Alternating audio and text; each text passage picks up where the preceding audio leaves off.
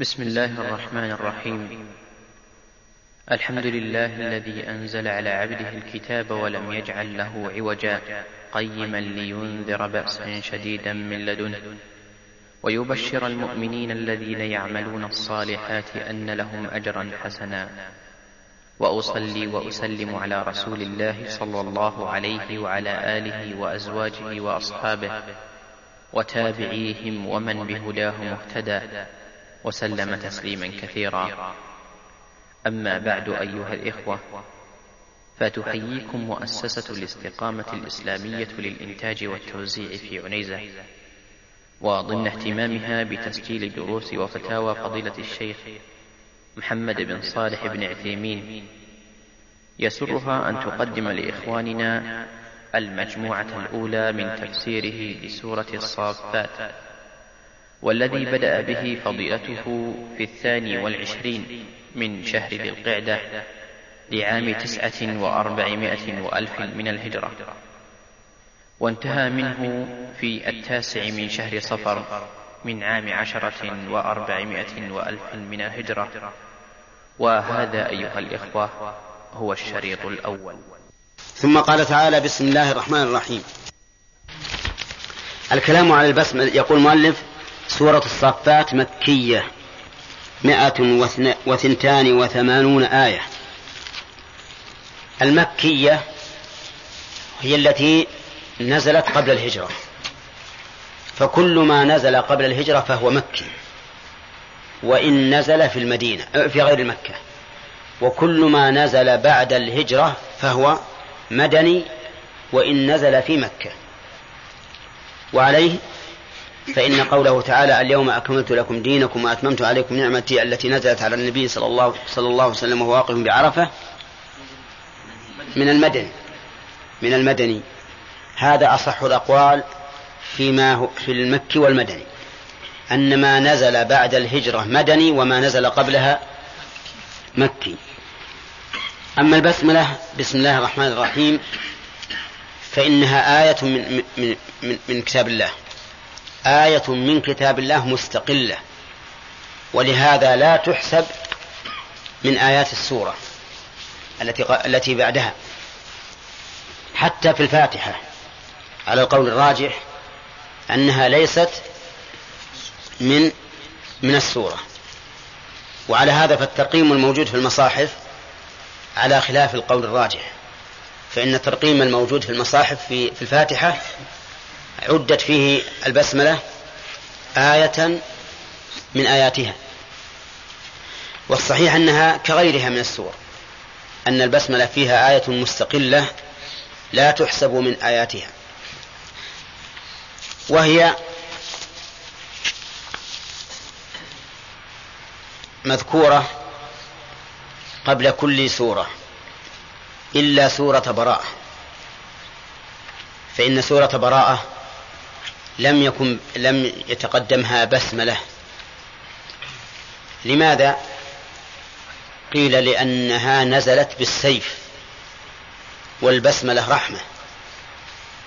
فلا فلا, فلا يناسب أن يذكر قبلها آه نعم أن يذكر قبلها بسملة. ولكن هذا ليس بصحيح. بل الصحيح أن الصحابة رضي الله عنهم لما كتبوا المصحف أشكل عليهم هل البراءة من الأنفال أو ليست من الأنفال فتركوها تركوا البسملة ووضعوا خطا فاصلا بينها وبين سورة الأنفال دون أن يضعوا البسملة. ونحن نعلم أنها لو نزلت البسملة قبل سورة براءة لثبتت. لأن الله يقول إنا نحن نزلنا الذكر وإنا له لحافظون. فيكون اجتهاد الصحابة رضي الله عنهم في ذلك مطابقا للواقع أي مطابقا لكونها لم تنزل في أول هذه السورة. أما أما من حيث معناها فإن قول القائل بسم الله يعني بكل اسم من أسماء الله وإنما قلنا بكل اسم من أسماء الله لأن اسم مفرد مضاف فيكون للعموم. فليس قول فليس قول القائل بسم الله يعني اسما واحدا من أسماء الله بل يعني جميع أسماء الله وهذا يدلك على عظمة هذه البسملة أنك تبتدئ متبركا ومستعينا بكل اسم من أسماء الله عز وجل. والباء فيها للمصاحبة والاستعانة للمصاحبة من أجل حصول بركتها فإن البسملة فيها بركة. ولذلك إذا ذكرت على الذبيحة صارت الذبيحة حلالا طاهرة وإذا لم تذكر صارت حراما نجسة. إذا ذكرت قبل الوضوء صار الوضوء صحيحا. وإذا ذكر وإذا لم تذكر صار الوضوء فاسدا. على قول من يرى أن البسملة من شروط الوضوء أو من واجبات الوضوء. ولكن القول الراجح في البسملة في الوضوء أنها سنة. لقول الإمام أحمد رحمه الله لا يثبت في هذا الباب أي باب التسمية في الوضوء شيء. إذا ذكرت على الطعام طردت الشيطان عنه. وإن لم تذكر فإن الشيطان يشارك الآكل والشارب. المهم أنها بركة. ولهذا نقول الباء للمصاحبة أي أن المبسمل يصطحب في بسملة البركة وللاستعانة لأنها تعين الإنسان على مهماته. نعم. وأما الله فهو العلم الخاص بالله سبحانه وتعالى. لا يسمى به غير الله. ومعناه ذو الألوهية والعبودية على خلقه أجمعين. أي أن إله بمعنى مألوه أي معبود. فإذا قال قائل أين أين الهمزة؟ إذا قلت إن أصله إله فالجواب أنها حذفت للتخفيف لكثرة الاستعمال. كما حذفت من ناس وأصلها أناس وحذفت من شر وخير وأصلها أشر وأخير. أما الرحمن فهي اسم من أسماء الله والرحيم كذلك اسم من أسمائه. والفرق بينهما أن الرحمن باعتبار الوصف والرحيم باعتبار الفعل.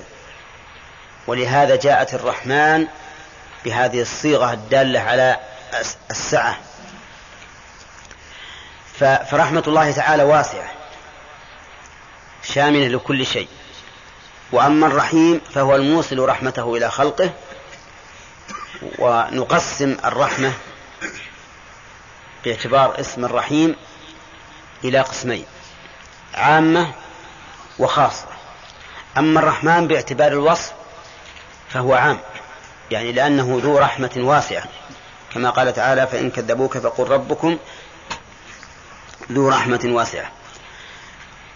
هذه البسملة كما ترون مشتملة على جار ومجرور. والجار والمجرور معمول لا بد له من عامل. وهو المسمى بالمتعلق يعني عامل أعني أن عامل الجار والمجرور هو الذي يسمى بالمتعلق فيقال مثلا الجار والمجرور متعلق بكذا. فأين متعلق البسملة؟ قال أهل العلم متعلق البسملة فعل مقدر متأخر موافق للمبدوء به في مادته. فعل متأخر موافق للمبدوء به في مادته. فإذا كنت تريد أن تتوضأ كان تقدير هذا المحذوف بسم الله إيش؟ أتوضأ. وإذا كنت تريد أن تقرأ عبد الحميد كان تقديره؟ بسم الله. أقرأ. وعلى هذا فقس. قال النبي صلى الله عليه وسلم ومن لم يذبح فليذبح بسم الله. فقدر الفعل. يعني ليقول ذبحت بسم الله. طيب لماذا قدر فعلا؟ لأنه الأصل في العمل. لأنه الأصل في العمل. ولهذا كانت الأفعال تعمل بدون شرط. والأسماء لا تعمل إلا بشروط كما هو كاسم الفاعل واسم المفعول والصفة المشبهة وغير ذلك. وقدر متأخرا لوجهين الوجه الأول تيمنا بالبداءة بسم, بسم الله وثانيا من أجل الاختصاص. لأن تأخير الفعل تأخير العامل عن المعمول يفيد الاختصاص والحصر. وقدر موافقا للمبدوء به في مادته لأنه أخص وأدل على المقصود. فأنت إذا أردت تتوضأ وقلت بسم الله أتوضأ كان هذا أخص مما لو قدرت. بسم الله أبتدئ. بسم الله أبتدئ. على كل حال إذا سئلنا كيف نقدر العامل في البسملة؟ الجواب نقدره فعلا متأخرا موافقا للمبدوء به في مادته. إذا كان المبدوء به وضوءا قلنا أتوضأ. قراءة قلنا أقرأ. دخولا قلنا أدخل. وهكذا. قال الله عز وجل والصافات صفا فالزاجرات زجرا إلى آخره. الواو هنا حرف قسم. الواو للقسم. والقسم تأكيد الشيء بذكر معظم بصيغة مخصوصة. تأكيد الشيء شاكر بذكر معظم بصيغة مخصوصة. هذا القسم. فقولنا تأكيد الشيء هذه هي فائدة القسم أنها أنه يفيد التوكيد. بذكر معظم وجهه لأنه كأن المقسم يقول إنني أؤكد هذا كما أؤكد عظمة المحلوف به. كما أؤكد عظمة المحلوف به. ولا يمكن أن أحلف بهذا العظيم عندي إلا على أمر مؤكد. وقولنا بصيغة مخصوصة هي صيغة القسم. وحروف القسم ثلاثة. الواو والباء والتاء. الواو والباء والتاء. فالواو أكثرها استعمالا. أكثرها استعمالا هي الواو. والباء أكثرها صيغة يعني أن الباء يحلف بها مع وجود الفعل وحذفه وتدخل على الظاهر وعلى المضمر. والتاء أخص من الواو. طيب فإذا أعم أدوات القسم أو حروف القسم بالنسبة للاستعمال؟ لا أكثر هذه. الباء لأنها تستعمل مع وجود الفعل فتقول أحلف بالله لتفعلن كذا. ومع حذفه فتقول بالله لتفعلن كذا. طيب وتستعمل أيضا مع الاسم الظاهر مثل أحلف بالله. ومع الاسم المضمر مثل إن الله وبه أحلف لعلى كل شيء قدير. إن الله وبه أحلف لعلى كل شيء قدير. فهنا دخلت الباء على على الضمير. أما الواو فهي, فهي أكثرها استعمالا لكنها لا تدخل إلا على الظاهر ولا يذكر معها فعل القسم. عرفتم؟ التاء هي أقلها استعمالا. وتختص بالظاهر وتختص أيضا بأسماء معينة وهي الله ورب. قال ابن مالك والتاء لله ورب. فتقول تالله لأفعلن كذا. وتقول ترب الكعبة لأفعلن كذا أو ترب لأفعلن كذا. ويذكر معها فعل القسم أو لا؟ لا يذكر معها فعل القسم. إذا فهي أضيقها استعمالا. نعم. طيب. الواو هنا حرف قسم. الصافات صفا. الصفات اسم مجرور بالواو. واو القسم لأن حروف القسم تجر. الصافات لها معنى. ولها مراد. فالمعنى في الصافات يعني الأشياء القائمات على خط واحد مستقيم.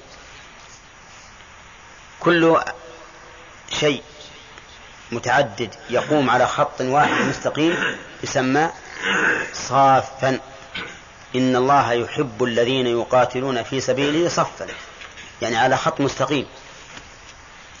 هذا المعنى للصافات لكن ما المراد به؟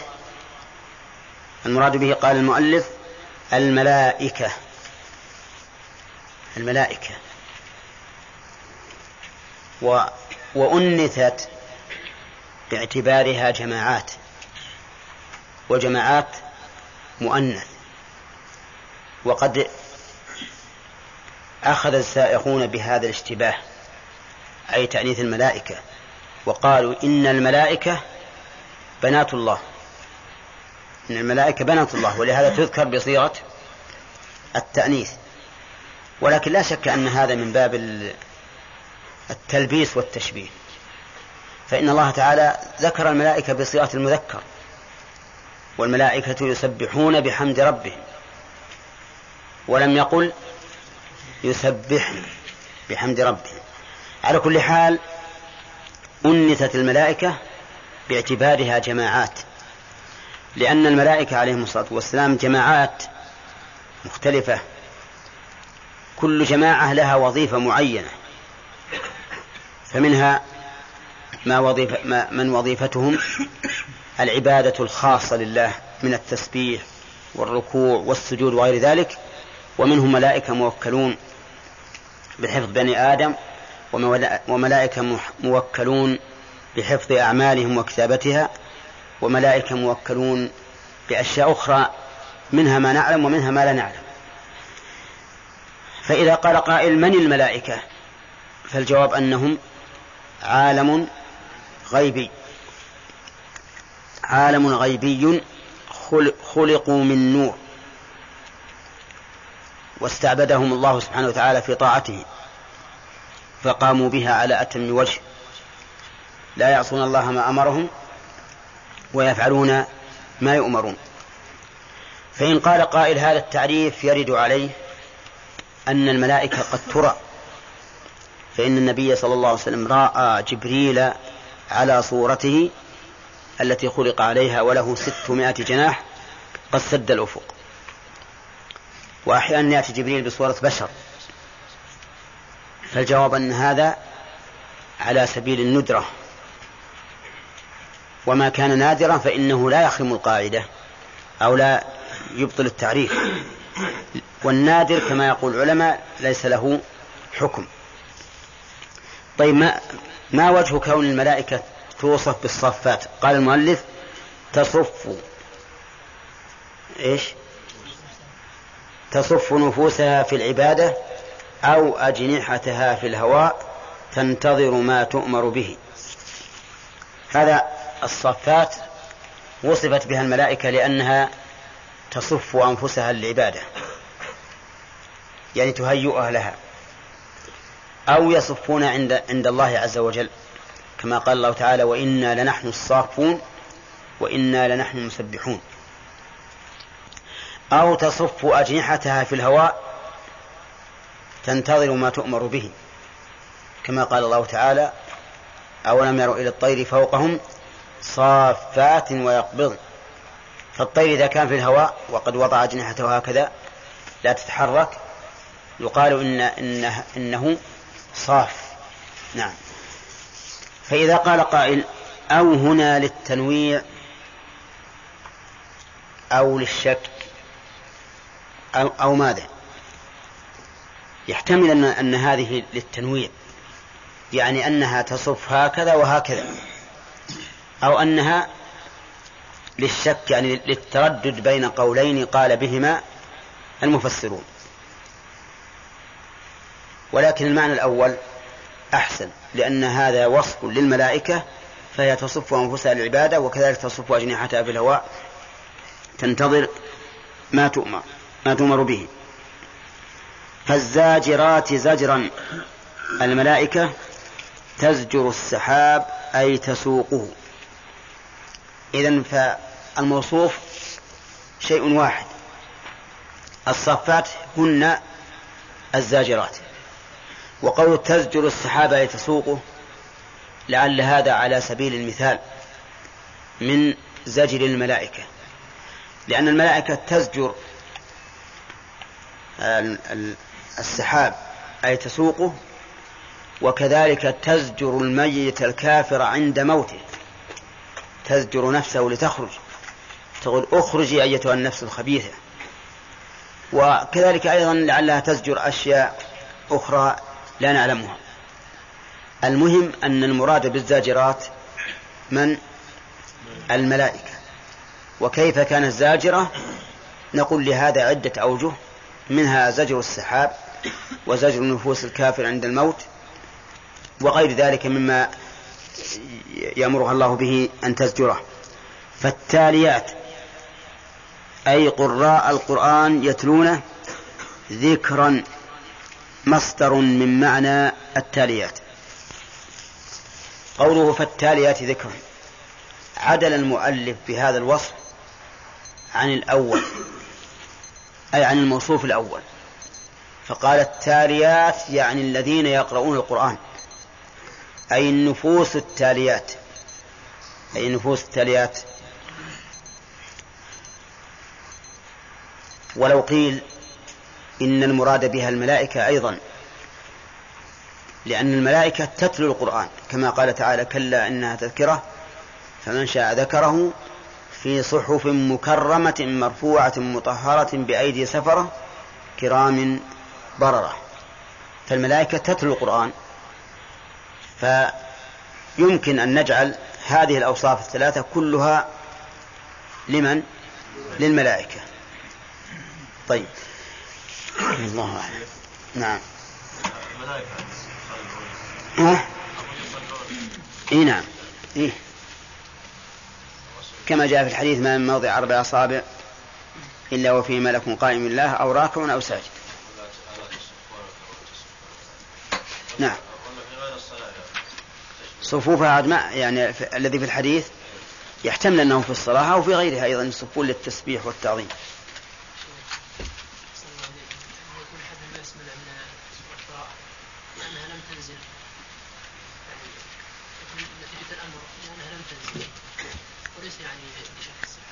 نعم. يعني لأن إذا قلنا الصحابة الشكوي قد يعني يعترض معنا ويقول أن القرآن لم يحفظ ويسرح الأمة الشك فيه. لا أبدا. فإذا قلنا بالأول لا مسألة مسألة النسيان ثم ثم يهدون أنها نعم نقول نقول ترددهم في ذلك لأنه, لأنه لو قال قائل إذا جزمتم بأنها لم تنزل فلماذا يجعلون الفاصل؟ لأننا إذا جزمنا بأنها لم تنزل لزم أن نجزم بأن براءة بقية سورة الأنفال. هذا من باب الاحتياط. هم يقولون الآن ما نقصنا شيئا في الكتاب ولا زدنا منه. غاية ما هنالك أن احتطنا خوفا من أن يكون الأمر كذلك والنسيان وارد. لكن كونها لم تذكر نجزم جزم أنها لم لم تنزل. نعم. زجر الشيء معناه سحبه أو سوقه أو لا زجر الشيء نهره يعني. نهره؟ زجرته يعني نه... نهرته بكلامي بشدة وقوة. طيب هل الملائكة يعني تزجر السحاب بقوة أو أنها تسوق لا ربما لأنه بناء على ما ورد من أن الرعد هو صوت الملك يزجر يزجر السحاب.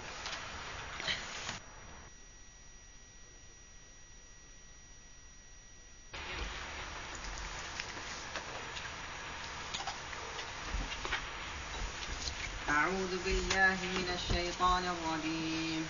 إن إلهكم لواحد. اقرأ اقرأ أولا. تجيب جواب القسم دون أعوذ بالله من الشيطان الرجيم. بسم الله الرحمن الرحيم. والصافات صفا فالزاجرات زجرا فالتاليات ذكرا. إن إلهكم لواحد. إن إن إن إلهكم لواحد سيف إلهكم. إلهكم لواحد لواحد. رب السماوات والأرض وما بينهما ورب المشارق. إنا زينا السماء الدنيا بزينة. بزينة الكواكب. وحفظا من كل شيطان مارد. لا يسمعون إلى الملأ الأعلى ويقذفون من كل جانب. دحورا ولهم عذاب واصب. إلا من خطف الخطفة فأت- فأتبعه شهاب ثاقب بس. أعوذ بالله من الشيطان الرجيم. قال الله تعالى والصافات صفا فالزاجرات زجرا فالتاليات ذكرا. إن إلهكم لواحد إلى آخره. تكلمنا أمس عن المكي والمدني. فما هو المكي؟ الأخ.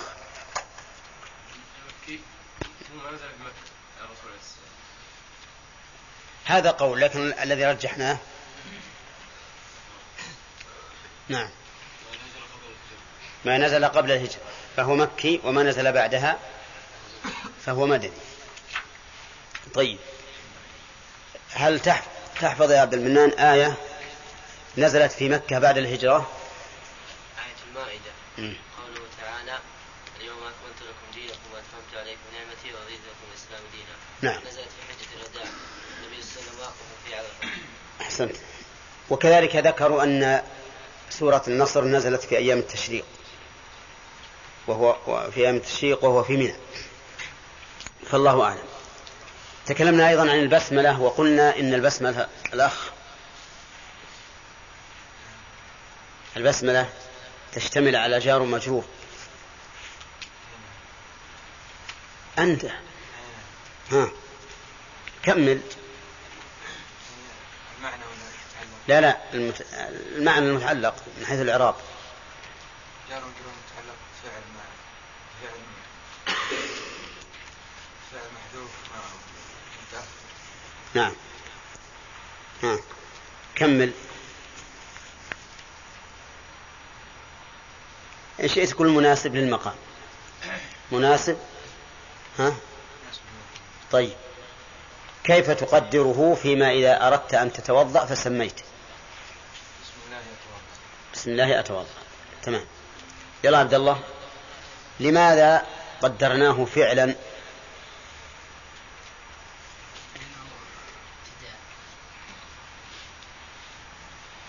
لا. لا. نعم. لأن الأصل لأن الفعل هو الأصل في إيش؟ في العمل. في العمل. خلاف الاسم فلا يعمل إلا بشروط لأن الفعل هو الأصل في العمل. ولذلك يعمل بلا شروط بخلاف لأن الفعل هو الأصل في العمل بخلاف الاسم. طيب ولماذا قدرناه متأخرا؟ أنت يا أحمد نعم. أنا ما نعم. وش السؤال شيخ؟ لماذا قدرناه متأخرا؟ لغرضين. لسببين. نعم ها. الأول التبرك بالبداءة بسم الله. نعم. والثاني الحصر. الثاني الحصر. لأن تأخير العامل يدل على الحصر. طيب. ما الفرق بين الرحمن والرحيم؟ هداية الله. هذا ما في موجود لكن عفوا قل. الرحمن هو عموم الرحمة ها. في الدنيا على المسلمين وعلى الكفار كلهم. نعم. والرحيم هو خصوص الرحمة في الآخرة على المسلمين على المؤمنين ما هو على الكافرين. طيب. هذا لا شك أنه كلام جيد وهو من لازم ما أريده. نعم. الرحمن صفة نعم. والرحيم موصوف لا. الرحمن صفة. يعني مراد به اتصاب الله بالرحمة. والثاني الفعل وهو إيصال الرحمة إلى المرحوم.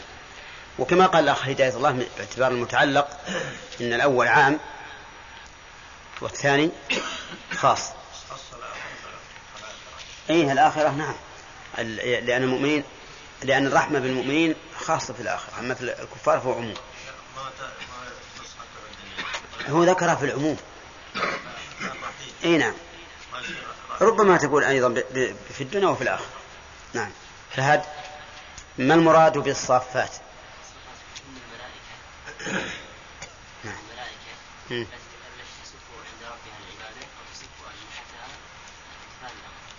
تنتظر ما تؤمر به. طيب. وما معنى الصافات؟ لا. الصفات نعم من ال- يعني ما يكون على يعني صف مم. يعني ما كان على خط مستقيم أو صف أو صف مم. بشيء اي طيب. الوقوف على على صف مستقيم متساوي يسمى هذا صفا طيب. يسمى صفا. ومنه صف المسجد في في الجماعة وغيره. طيب. إذا هناك فرق بين المعنى وبين المراد. كذا شاكر. طيب المعنى ما دل عليه؟ لا لا لا عموما. ما هو الصف؟ اترك الك- الكلمة هذه لا ت... هناك فرق بين المعنى وبين المراد باللفظ.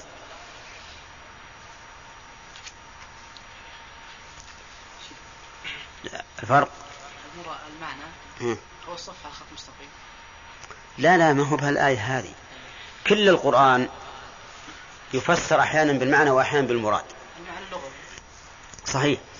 ما دل عليه اللفظ باعتبار اللغة فهو معنى. وما كان مرادا للمتكلم فهو المراد. فمثلا لو نظرنا إلى الصفات من حيث اللغة العربية لقلنا إنها وصف لكل ما صف.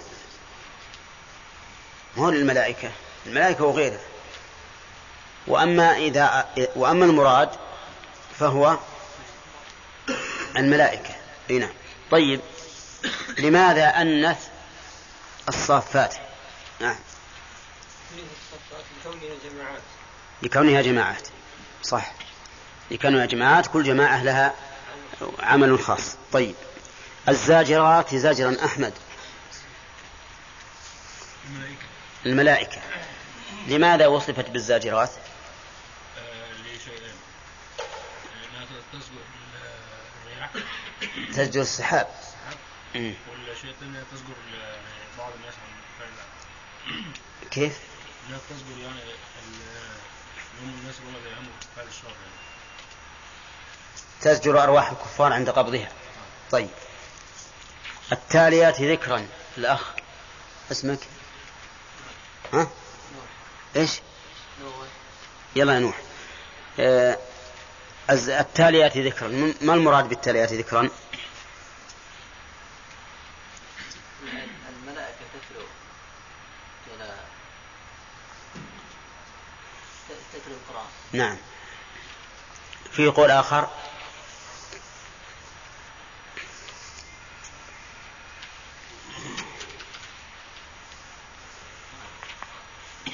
طيب. فتكون أعم من الملائكة. طيب. نبدأ درس الآن. قال المؤلف رحمه الله فالتاليات ذكرا. مصدر من معنى التاليات. فالمؤلف رحمه الله أعرب ذكرا على أنها مصدر من معنى التاليات. فاستفدنا من هذا فائدة نحوية وهي أن المصدر قد يكون من اللفظ وقد يكون من المعنى. إذا كان من اللفظ فهو مصدر معنوي إذا كان من المعنى فهو مصدر معنوي وإذا كان من اللفظ فهو مصدر لفظي. فإذا قلت قعدت جلوسا فجلوسا مصدر معنوي. قعدت قعودا مصدر له التاليات ذكرا يقول المؤلف إن التاليات أصله الذاكرات ذكرا. التاليات ذكرا يعني الذاكرات ذكرا. فالتاليات عنده بمعنى الذاكرات وذكرا مصدر لها من معناها. ولكن الذي يظهر خلاف كلام المؤلف وأن ذكرا مفعول للتاليات لأن التاليات اسم فاعل قد استوفى شروط العمل لكونه محلا بأل وذكرا مفعول به. أي فالتاليات يعني فاللاتي يتلين إيش؟ الذكر. فاللاتي يتلين الذكر. والمراد بالذكر القرآن. وسمي ذكرا لأن لأنه ذكر لله عز وجل. فإنه من أفضل من أفضل الذكر. ولأنه يذكر الإنسان بربه. ولأنه يذكر الإنسان بأحكام ربه. ولأنه يذكر الإنسان بنعم ربه. ولأنه ذكر لمن عمل به أي شرف ورفعة. كما قال الله تعالى وإنه لذكر لك ولقومك. ولأنه يعظ صاحبه ويذكره. ويذكره كما قال الله تعالى كتاب أنزلناه إليكم مبارك ليدبروا آياته وليتذكر أولو الألباب. فالقرآن ذكر من هذه الوجوه الخمسة. تعيدونها أولا له ذكر من سيتذكر به وأنه يذكرك بالله سبحانه وتعالى وأنه يرفع شأنك وأنه يذكرك بأحكام الله سبحانه وتعالى وأنه يذكرك بما مضى بإيش؟ يذكرك بالأخبار التي مضت إيه. بمن مضى؟ طيب وبنعمة الله؟ وهو أيضا نفسه هو نفسه ذكر لله ذكر لله. من أفضل أنواع الذكر. فالتالية ذكرى إن إلهكم لواحد. الجملة هذه جواب القسم. ولذلك كسرت النون هنا لوقوعها في جواب القسم ولأنها ولأنه اقترن خبرها بماذا؟ باللام لواحد. وإذا وقعت إن جوابا للقسم وجب كسرها وإذا اقترن خبرها باللام أو اسمها المؤخر أو معمول أحدهما باللام وجب إيش؟ وجب كسرها. طيب إن إلهكم الخطاب يقول المؤلف يا أهل مكة ولكن الصحيح أنه عام يشمل كل منخوط لكن الذي أوجب المؤلف أن يجعله خاصا بأهل مكة لأن هذه الآية مكية والمشركون هم أهل مكة. ولكن لا ينبغي أن يقيد المعنى العام بمكان نزوله. وإذا كان العبرة بعموم اللفظ لا بخصوص السبب فالعبرة بعموم اللفظ لا بخصوص إيش؟ المكان. فالصواب أن إلهكم يعني أيها الناس لواحد واحد يعني لا شريك له. الواحد والأحد وما أشبههما تدل على الانفراد أي أنه عز وجل لا شريك له. طيب إلهكم فعال بمعنى مفعول. أي مألوهكم والمألوه هو, هو الذي يعبد محبة وتعظيما. فبمحبته يقوم الإنسان بفعل الأوامر وبتعظيمه ينتهي عن النواهي. إذا إن إن إن معبودكم أيها الناس لواحد لا شريك له. فالله عز وجل لا شريك له. في ربوبيته ولا شريك له في ألوهيته ولا شريك له في أسمائه وصفاته. فمن يأتي بالدليل على أنه لا شريك له في ربوبيته.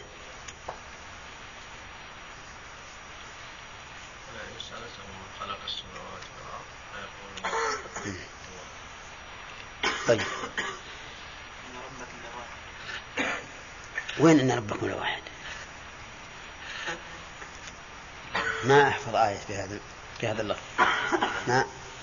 لا نسأل الرب- إحنا نتكلم عن الربوبية. نعم. نعم. طيب الألوهية. فاعلم أنه لا إله إلا الله.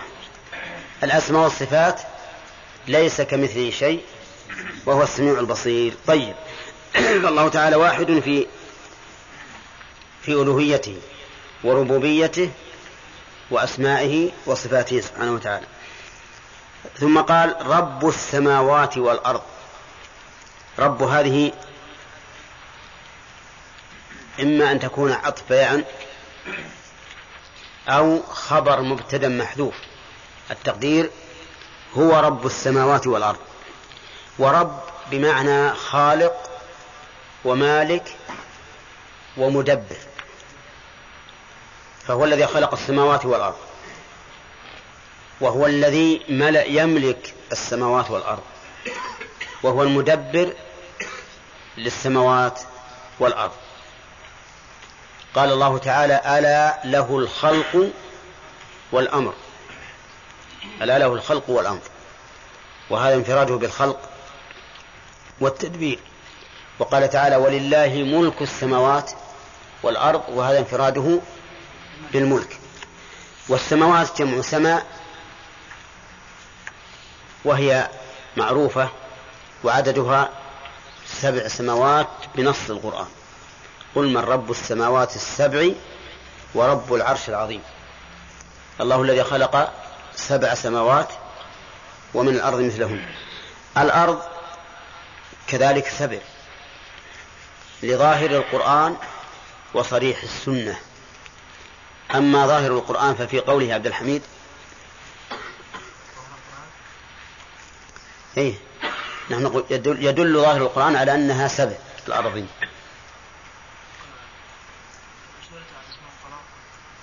ها؟ قوله من الأرض مثلهن. فالمثلية هنا في العدد لأنه لا يمكن أن تكون الأرض مثل السماء. في ذاتها ولا في سعتها وعظمتها فالسماء أوسع وأعظم ومادتها غير مادة الأرض. إذا يتعين أن تكون مماثلة في العدد. أما السنة فصريحة مثل قوله صلى الله عليه وسلم من اقتطع شبرا من الأرض طوقه الله به يوم القيامة من سبع من سبع أراضين نعم. ورب السماوات والأرض وما بينهما. يعني ورب ما بينهما. فما الذي بينهما؟ لا شك أن الذي بينهما مخلوقات عظيمة بدليل أنها جعلت قسيمة وعديلة للسماوات والأرض. فلا بد أن تكون شيئا عظيما ليس هي مجرد ما نرى من السحاب المسخر بين السماء والأرض. بل هناك أشياء عظيمة بين السماء والأرض من آيات الله عز وجل. من آيات الله. نعرف منها السحاب.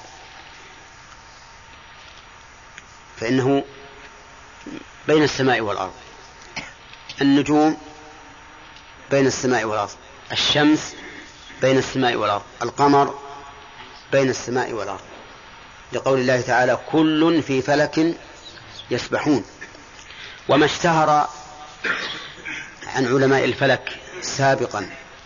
من أن الشمس في السماء الرابعة والقمر في السماء الدنيا وبقي وعطارد وزحل والمشتري في السماوات الأخرى وهي على هذا الترتيب. زحل شرى مريخه من شمسه فتزاهرت بعطارد الأقمار. كم هذه؟ سبعة.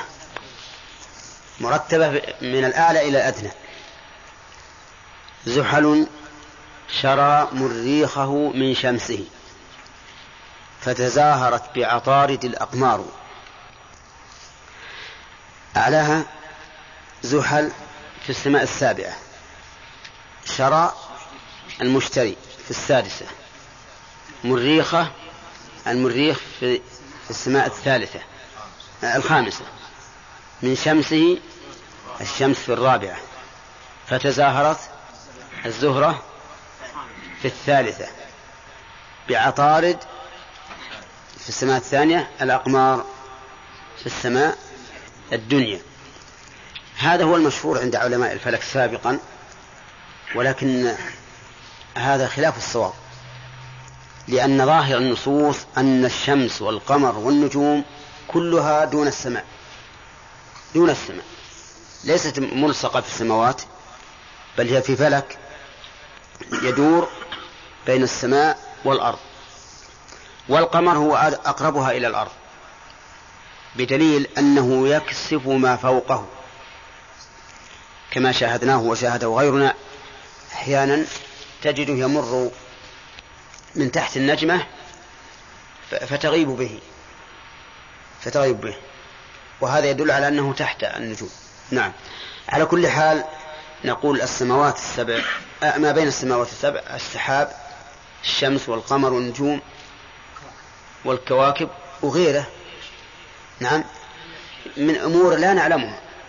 قد لا نعلم هذه الأمور ويمكن العلم فيما بعد يطلعون على شيء كثير منها. قال ورب المشارق أي والمغارب للشمس. لها كل يوم مشرق ومغرب. قال المشارق قال أي والمغارب. فكأنه من باب الاكتفاء بذكر المقابل عن مقابله. نظير قوله تعالى وجعل لكم سرابيل تقيكم الحر يعني والبرد. فإن السرابيل التي هي القمص وشبهها. تقي الحر والبرد.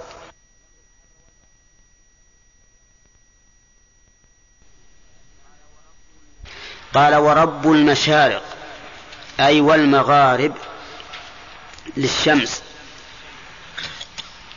لها كل يوم مشرق ومغرب. قال المشارق قال أي والمغارب فكأنه من باب الاكتفاء. بذكر المقابل عن مقابله. نظير قوله تعالى وجعل لكم سرابيل تقيكم الحر يعني والبرد. فإن السرابيل التي هي القمص وشبهها تقي الحر والبرد.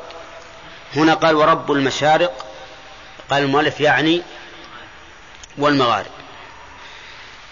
على كل المشارق جمع مشرق. فما المراد بالمشارق؟ هل المراد كما قال المؤلف مشارق الشمس؟ لأنها كل يوم لها مشرق. أو نقول إن المشارق أعم فتشمل مشارق الشمس ومشارق القمر ومشارق النجوم ومشارق كل شارق. أيهما؟ الثاني أعم. الثاني أعم. فنقول رب المشارق يعني مشارق الشمس ومشارق القمر ومشارق النجوم ومشارق كل ما يشاء. وذكر الله المشارق دون المغارب لأن المشارق أدل على القدرة من المغارب إذ أن الشروق ابتداء والغروب انتهاء. وفي الشروق أيضا ولا سيما في شروق الشمس إضاءة ونور يظهر فيه تماما كمال النعمة. وقولها المشارق هنا بالجمع. في بعض الآيات جاءت بالتثنية مثل قوله تعالى رب المشرقين ورب المغربين. وفي بعض الآيات جاءت بالإفراد رب المشرق والمغرب. كما قال تعالى رب المشرق والمغرب لا إله إلا هو فاتخذه وكيلا. فهل هذا تناقض؟ أم ماذا؟ الجواب لا. وليس في القرآن شيء من التناقض. ولو كان من عند غير الله لوجدوا فيه اختلافا كثيرا. فالقرآن لا يمكن أن يتناقض بنفسه ولا أن يتناقض مع صحيح السنة. انتبه. نقول مع صحيح السنة لأنه قد تأتي سنة ضعيفة ها؟ تناقض القرآن ومناقضتها للقرآن يدل على ضعفها. لكن مع صحيح السنة لا يمكن.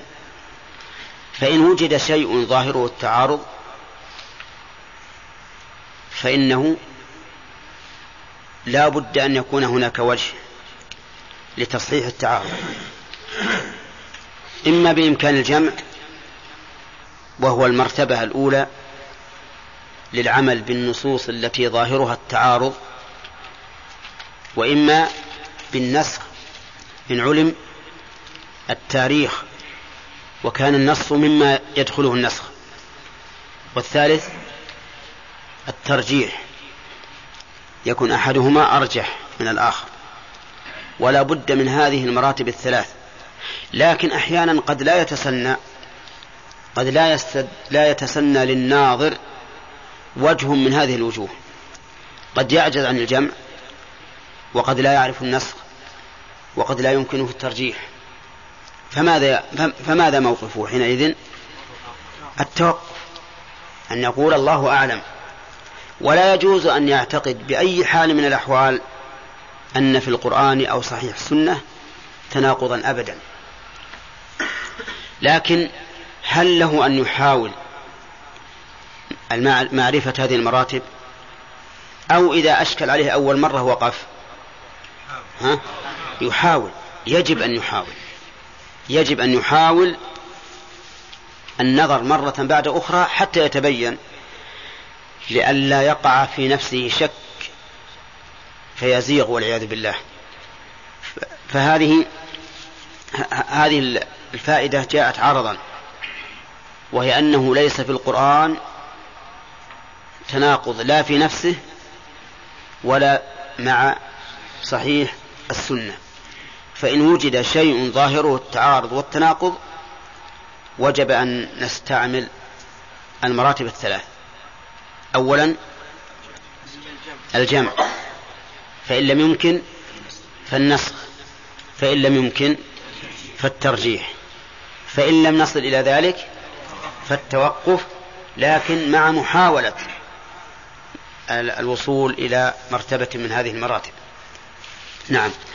طيب إذن بناء على هذه القاعدة يمكن أن ننزل الاختلاف الوارد في المشرق والمغرب. فنقول المشرق باعتبار الجهة يعني جهة الشرق. رب المشرق والمغرب لا إله إلا هو يعني جهة الشرق وجهة الغرب. بدليل قوله تعالى ولله المشرق والمغرب فأينما تولوا فثم وجه الله أي جهة الله على أحد التفسيرين. وأما المشرقان والمغربان رب المشرقين ورب المغربين فالمراد مشرقا الصيف والشتاء ومغرب الصيف والشتاء. فالشمس مثلا لها منتهى في مشرقها صيفا. وهو مدار؟ لا السرطان. ولها منتهى في مدارها شتاء وهو مدار الجدي. إذ الفرق بين المشرقين فرق كبير. لا يستطيع أحد من المخلوقين أن يحول الشمس من مدار السرطان إلى مدار الجدي ولا أن يزع فيها شعره واحدة. وكذلك نقول بالنسبة للقمر لأنه يدور على هذه هذه المشا... على المشرقين والمغربين. طيب إذا قال قائل رب المشرقين ورب المغربين في أي موضع من القرآن وردت مثنات؟ ها؟ في سورة الرحمن. في غيرها؟ ها؟ ما هي؟ لا لا. هذه ليست في الإسراء هذه في سورة ال ها؟ لا لا لا في في هل أتى أظن؟ مزمل نعم. أنا أريد التثنية هل وردت في غير في غير الرحمن؟ ها؟ على كل حال المناسبة لذكرها مثنات في الرحمن لأن السورة هذه خوطب بها صنفان. أولى الإنس والجن. فكان هذه مناسبة معنوية لسياق السورة كلها. المشارق والمغارب الجمع فيها واضح. إما باعتبار مشارق كل ما يشرق ومغارب كل ما يغرب من الشمس والقمر والنجوم والكواكب وإما أنها المشارق اليومية لإيش؟ للشمس. لأن كل يوم لها مشرق. وهذه المرتبة مرتبة إيش؟ المراتب الثلاث ها؟ مرتبة الجمع. فالجمع بينها أن إذن أن نقول المشارق باعتبار مشارق كل ما يشرق أو باعتبار المشارق مشارق الشمس كل كل يوم. المشرقين باعتبار مشرقي الصيف والشتاء ومغربيهما. المشرق والمغرب الجهة. نعم. قال ورب المشارق أي, أي والمغارب. إنا زينا السماء الدنيا بزينة الكواكب. إن الضمير يعود على الله عز وجل. واستعمل ضمير الجمع عائدا إلى الله من باب من باب التعظيم. وليس من باب التعدد لأن الآية يقول إن إن إلهكم إن, إن إلهكم لواحد.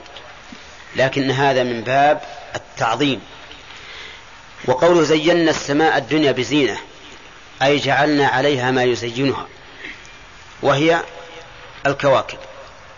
ولهذا قال بزينة الكواكب وفي قراءة بزينة الكواكب. وكلاهما صحيح. بزينة الكواكب أي بالكواكب المزينة. للسماء كما قال تعالى إنا زينا السماء الدنيا بمصابيح. ولقد زينا السماء الدنيا بمصابيح. نعم. والكواكب على القراءة التي ساقها المؤلف مضاف إليه. وزينة مضاف غير منون بزينة الكواكب لأن الكواكب نفسها زينة. الكواكب نفسها زينة تزين بها السماء الدنيا. فإذا قال قائل السماء الدنيا لماذا سميت الدنيا؟ لأنها أدنى إلى الأرض مما فوقها فهي دنيا. وربما نقول أيضا إنها أدنى مما فوقها في السعة والقوة. لأنه كلما علوت اتسع. المكان. لأن السماوات على الأرض دائرة. دائرة. كالكرة. ومعلوم أنك كلما صعدت فسوف ها يتسع. وكلما اتسع فسيكون أقوى.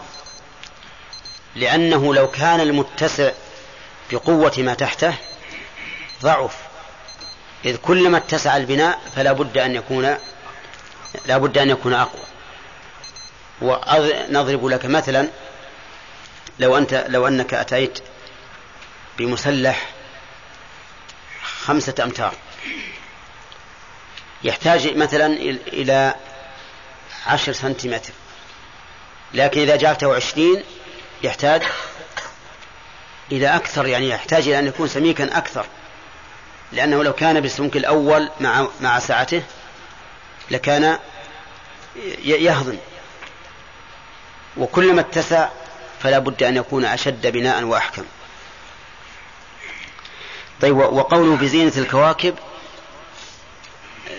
يعني أن الكواكب تزين السماء وسنورد على هذا إيرادا وهو أننا ذكرنا قبل قليل أن النجوم والكواكب في فلك بين السماء والأرض. وظاهر الآية أن تزيين السماء الدنيا بشيء لاصق به. بشيء لاصق به. والجواب على ذلك أن يقال إن الشيء قد يزين بالشيء ولو كان منفصلا عنه. أرأيت لو لو وضعت ثريات خارج القصر خارج القصر في قصر مثلا وضعت حوله ثريات. فإذا نظرت إلى القصر والثريات بينك وبينه فإن هذه الثريات ستكون ها؟ نعم ستكون زينة للقصر مع أنها في الواقع ليست بلاصقة له. كل شيء يحول بينك وبين شيء آخر فإنه سيتصف به الشيء الثاني وسيكون في نظرك ملاصقا له حتى إننا ونحن صغار يقول واحد منا أنا ألمس أنا ألمس السماء. أنا ألمس السماء. شلون؟ نعم. إذا قال هكذا بإصبعه يشوف يراها الراعي كأنما مست السماء. أي نعم وليس كذلك. نعم. أي نعم. لا.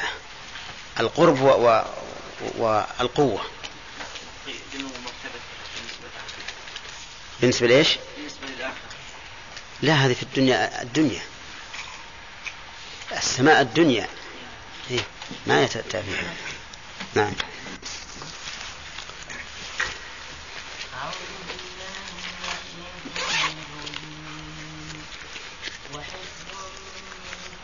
إنا زينا.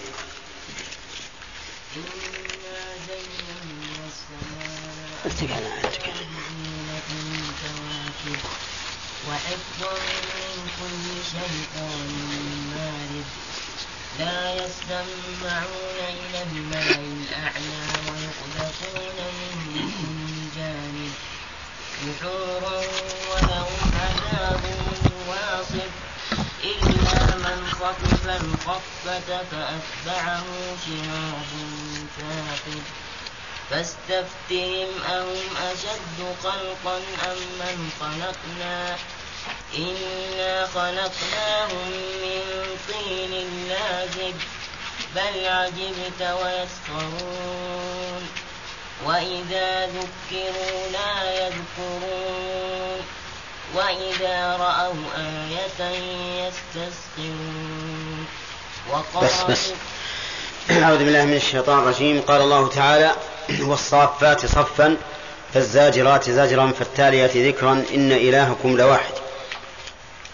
ما موضع هذه الجملة محمد مما قبلها في الإعراب؟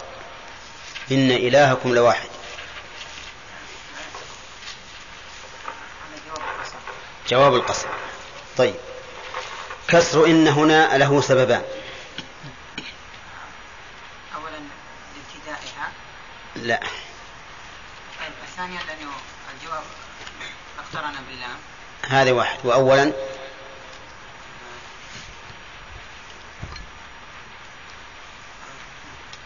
نعم. كونها جوابا للقسم. كونها جوابا للقسم. صح. إلهكم إله بمعنى يا عبد الرحمن إبراهيم؟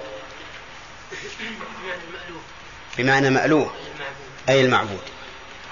طيب. قوله لواحد. عليان يرد على هذا أن للمشركين آلهة متعددة. ها؟ طيب. نعم.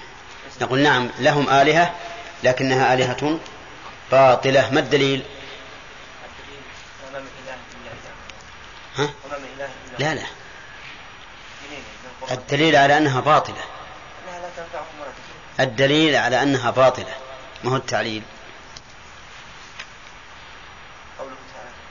ذلك بأن الله هو الحق وأنهم يدعون من دونه الباطل نعم. صح.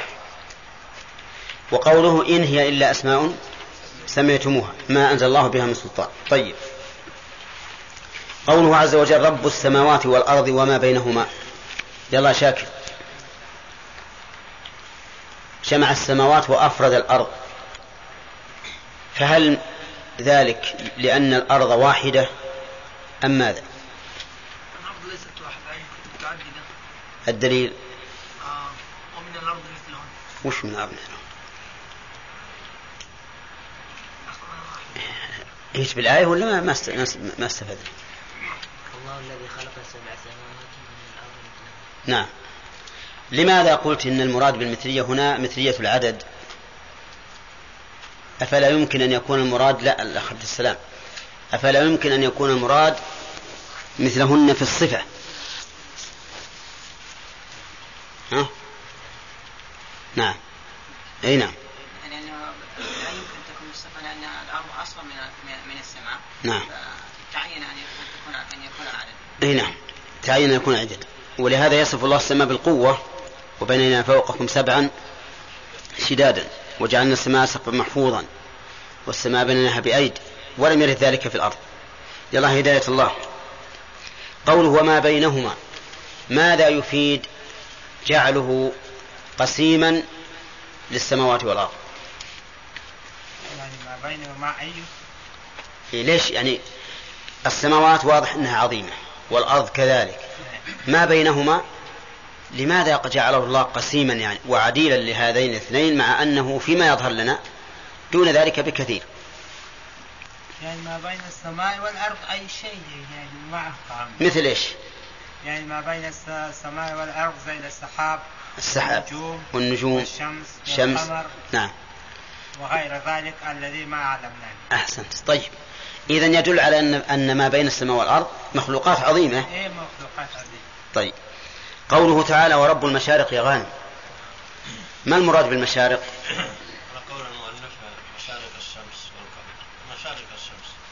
لأن كل يوم لها طيب. فتكون مشارقها ثلاثمائة وستين مشرقا. وعلى القول الثاني؟ نعم مشارق النجوم والقمر والشمس. طيب. وكل ما, ما يشرق أو يغرب. نعم. يلا سلمان. في هذه الآية جمع المشارق وفي آية أخرى أيضا فلا أقسم برب المشارق والمغارب وفي بعض الآيات ثنى وفي بعض الآيات أفرد. فكيف تجمع بين هذه الوجوه؟ بالنسبة للتثنية يعني جهة مشرق الصيف ومشرق الشتاء. نعم. بالنسبة للإفراد يعني جهة المشرق وجهة المغرب نعم. بالنسبة للجمع يعني مشرق. كل يوم ومغربه أو مشرق كل ما يشرق ويغرب. طيب. ما هو موقفنا مما إذا ورد في القرآن الكريم أو السنة النبوية الصحيحة ما ظاهر التعارض؟ عيسى.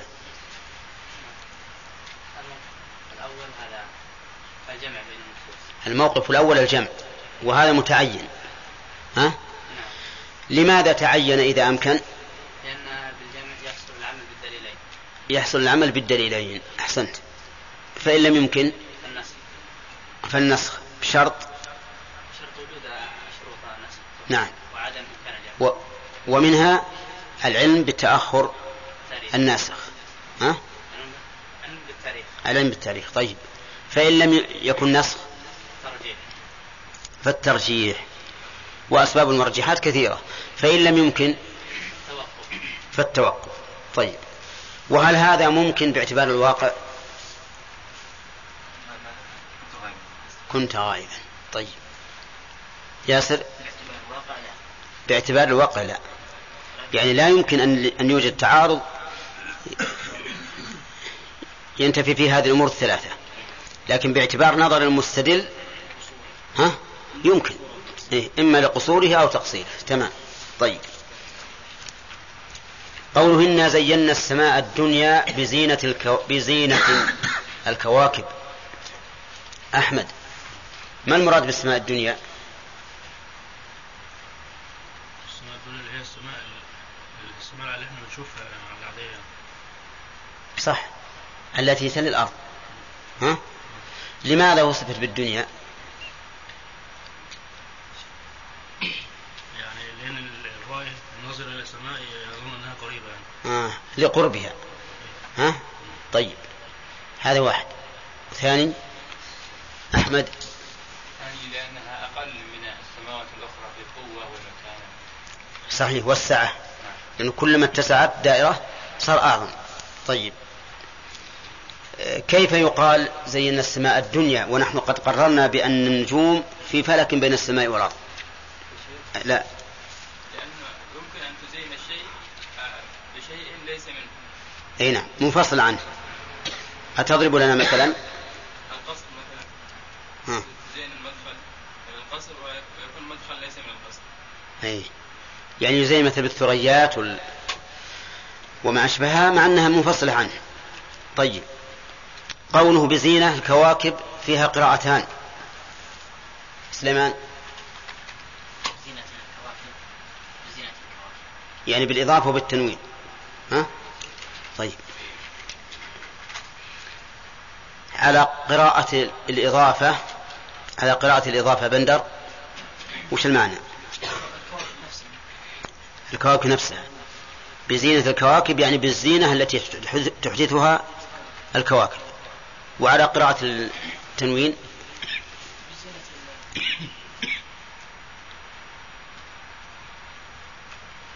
ليس نفس لا تحدث الكواكب لا. وعد بالبيان بزينة آه للبيان. يعني معناها أن بزينة مجمل. ما هذه الزينة؟ بينها بقوله الكواكب. القراءة الثالثة في كذلك في في الإجمال في التفصيل أو البيان بعد الإجمال فائدة. فما هي؟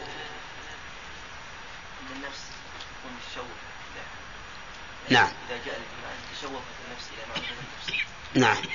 فيقع البيان أو التفصيل على نفس متشوفة فيكون ذلك أبلغ وأدعى للقبول يعني إذا جاء الشيء مجملا ثم جاء مفصلا أو مبينا فإنه أبلغ لأنه إذا ورد على النفس مجملا صارت النفس تتطلب بيان هذا المجمل فيرجع على نفس متطلعة متطلعة للبيان فيكون ذلك أبلغ وأرسخ في القلب. نعم. نعم. وافضل الحفظ. يعني كل كل كلما جمعت معلومات وقسمت كان ادعى للحفظ إيه. هذا في التقسيمات. طيب بزينة الكواكب وحفظا وقفنا عليه الآن. القراءة الثالثة كذلك الشيخ وش القراءة الثالثة؟ وبالتنوين وبالنسب الكواكب. يعني بدل الاشتمال من السماء من السماء. الكواكب بدل الاشتمال اي ما هي عندنا هالقراءة هذه؟ لا سبعيتان ثلاثة. بس بس عندنا ما هي موجودة؟ لا بالشرح. إيه. في الشرح. هنا. بزينة الكواكب. نعم. على هذه القراءة تكون الكواكب؟ بدل الاشتمال بدل اشتمال من السماء. من السماء. كذا عندك؟ نعم. نظر الإعراب شو يقول يقول ونصف يقول يعني أنه على قراءة تنوين بزينة تكون الكواكب عطف بيان عليها وبقي قراءة ثالثة وهي تنوين زينة ونصف الكواكب والثلاث سبعيات. وقوله بزينة الكواكب قرأ أبو بكر بتنوين زينة ونصب الكواكب وفيها وجهان أحدهما أن تكون الزينة مصدرا أو فاعلا مصدرا وفاعله محذوف تقديره بأن زين الله الكواكب في كونها مضيئة حسنة حسنة في أنفسها. والثاني أن الزينة اسم لما يزال به كالميقة لما تلاقي به الدواب فتكون الكواكب على هذا منصوبة بإضمار أعني أو تكون بدلا من سماء الدنيا بدل اشتمال أي كواكبها أو من أو من محل من محل بزينة. وح- وحمزة وحفص كذلك. إلا أنهما خفض الكواكب على أن يراد بزينة ما يزان به والكواكب بدل أو بيان للزينة والباقون بإضافة زينة إلى الكواكب وهي تحتمل ثلاثة أوجه. بس ما ما قراءة النصب في الواقع إن نصبها بفعل محذوف أح- أحسن. بزينة أعني الكواكب. أحسن من كونها بدلا من السماء. إنا زين السماء الكواكب. نعم. طيب يقول وحفظا منصوب بفعل مقدر أي حفظناها بالشهب. حفظا. يعني أن حفظا منصوب بفعل محذوف. تقدير؟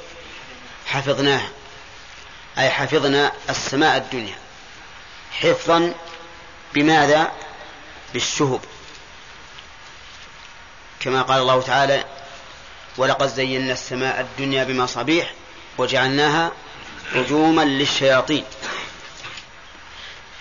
وقال هنا وحفظا من كل شيطان مارد من كل متعلق بالمقدر وهو حفظناها. وقوله شيطان مارد عات خارج عن الطاعة. شيطان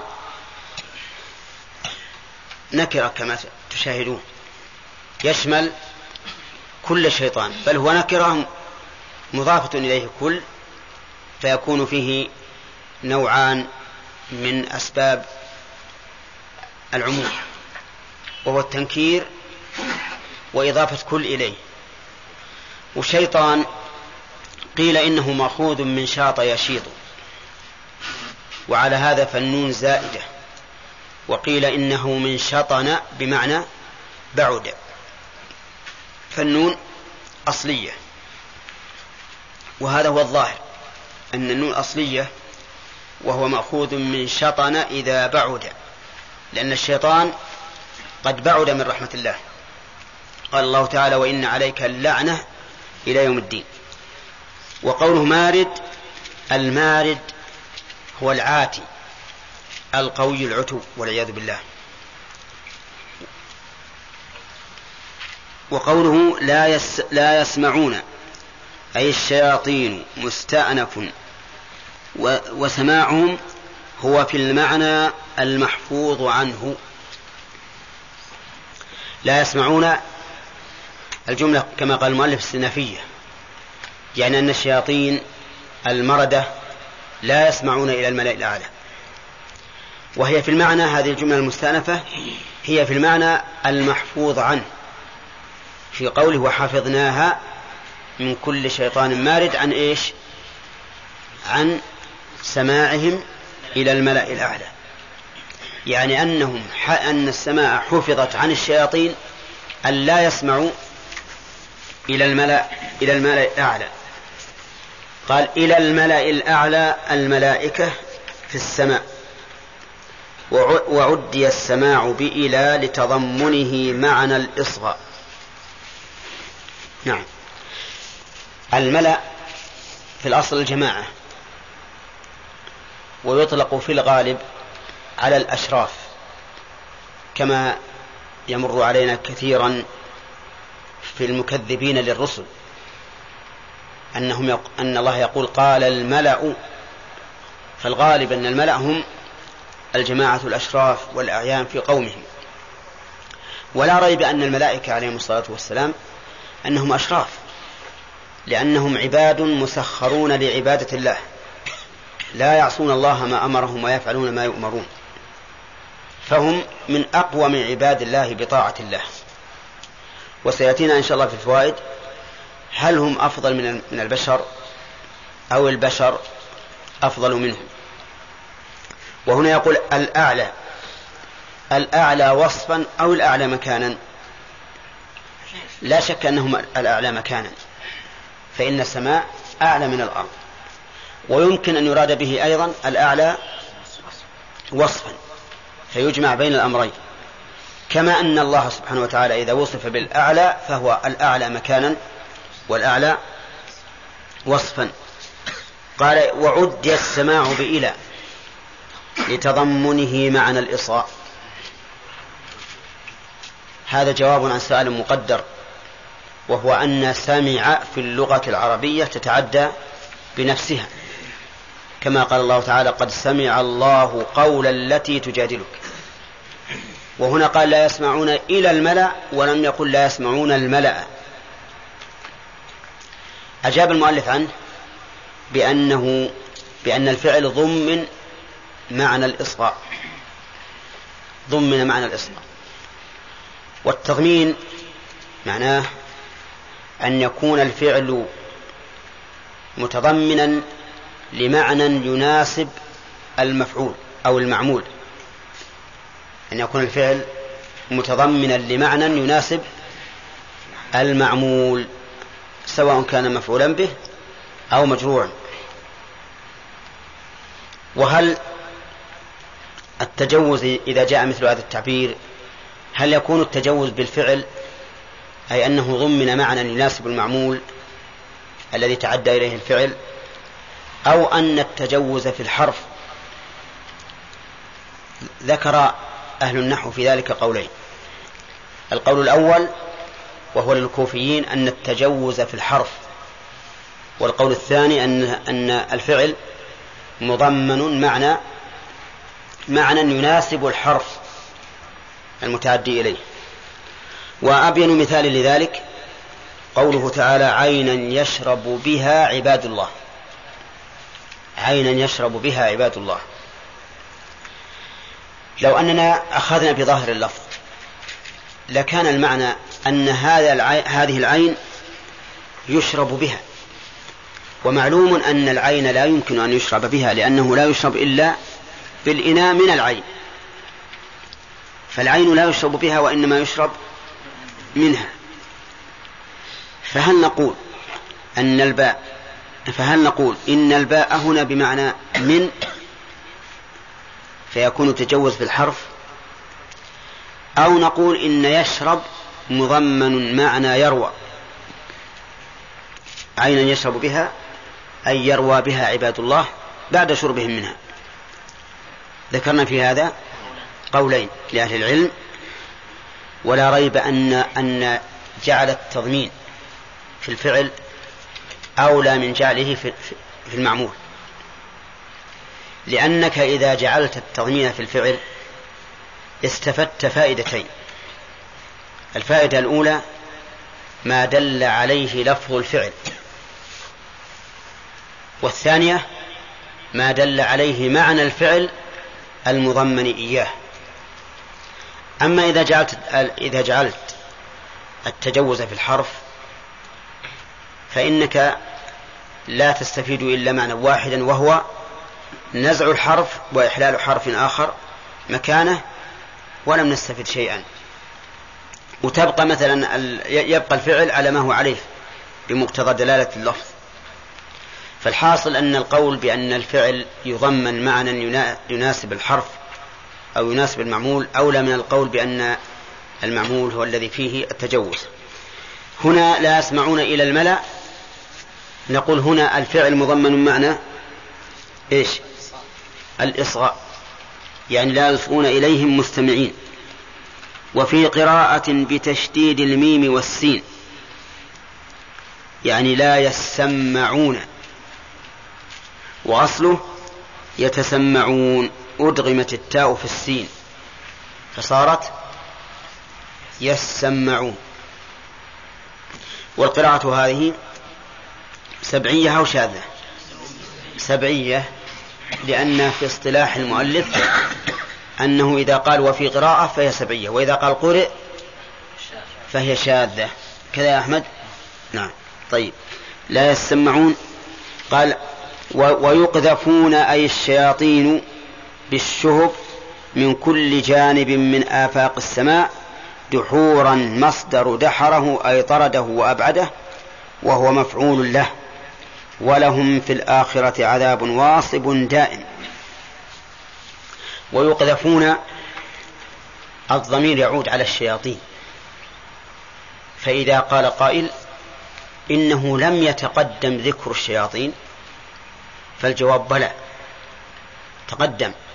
في قوله من كل شيطان لأن كل شيطان عام عام فيكون دالا على الجمع ولا لا؟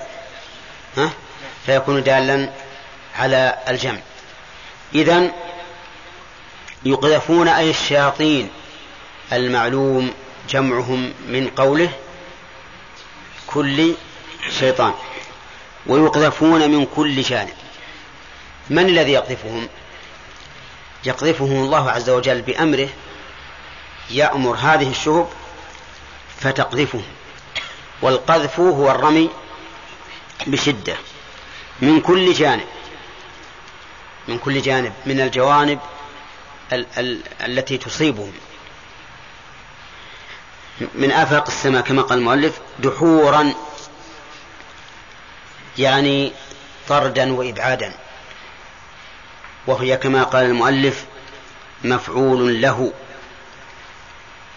أي لأجل الدحور. والمفاعيل كم هي؟ ها؟ خمسة. المطلق والمفعول به والمفعول فيه والمفعول له والمفعول معه. هذه خمسة. وأمثلتها ضربت ضربا. أبا عمرو غداة أتى وسرت والنيل خوفا من عقابك لي. نعم. أعيده. ها؟ أعيده. ضربت ضربا.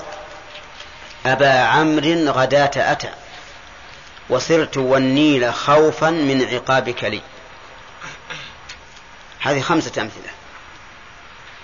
ضربت ضربا هذا إيش؟ المفعول المطلق. أبا عمرو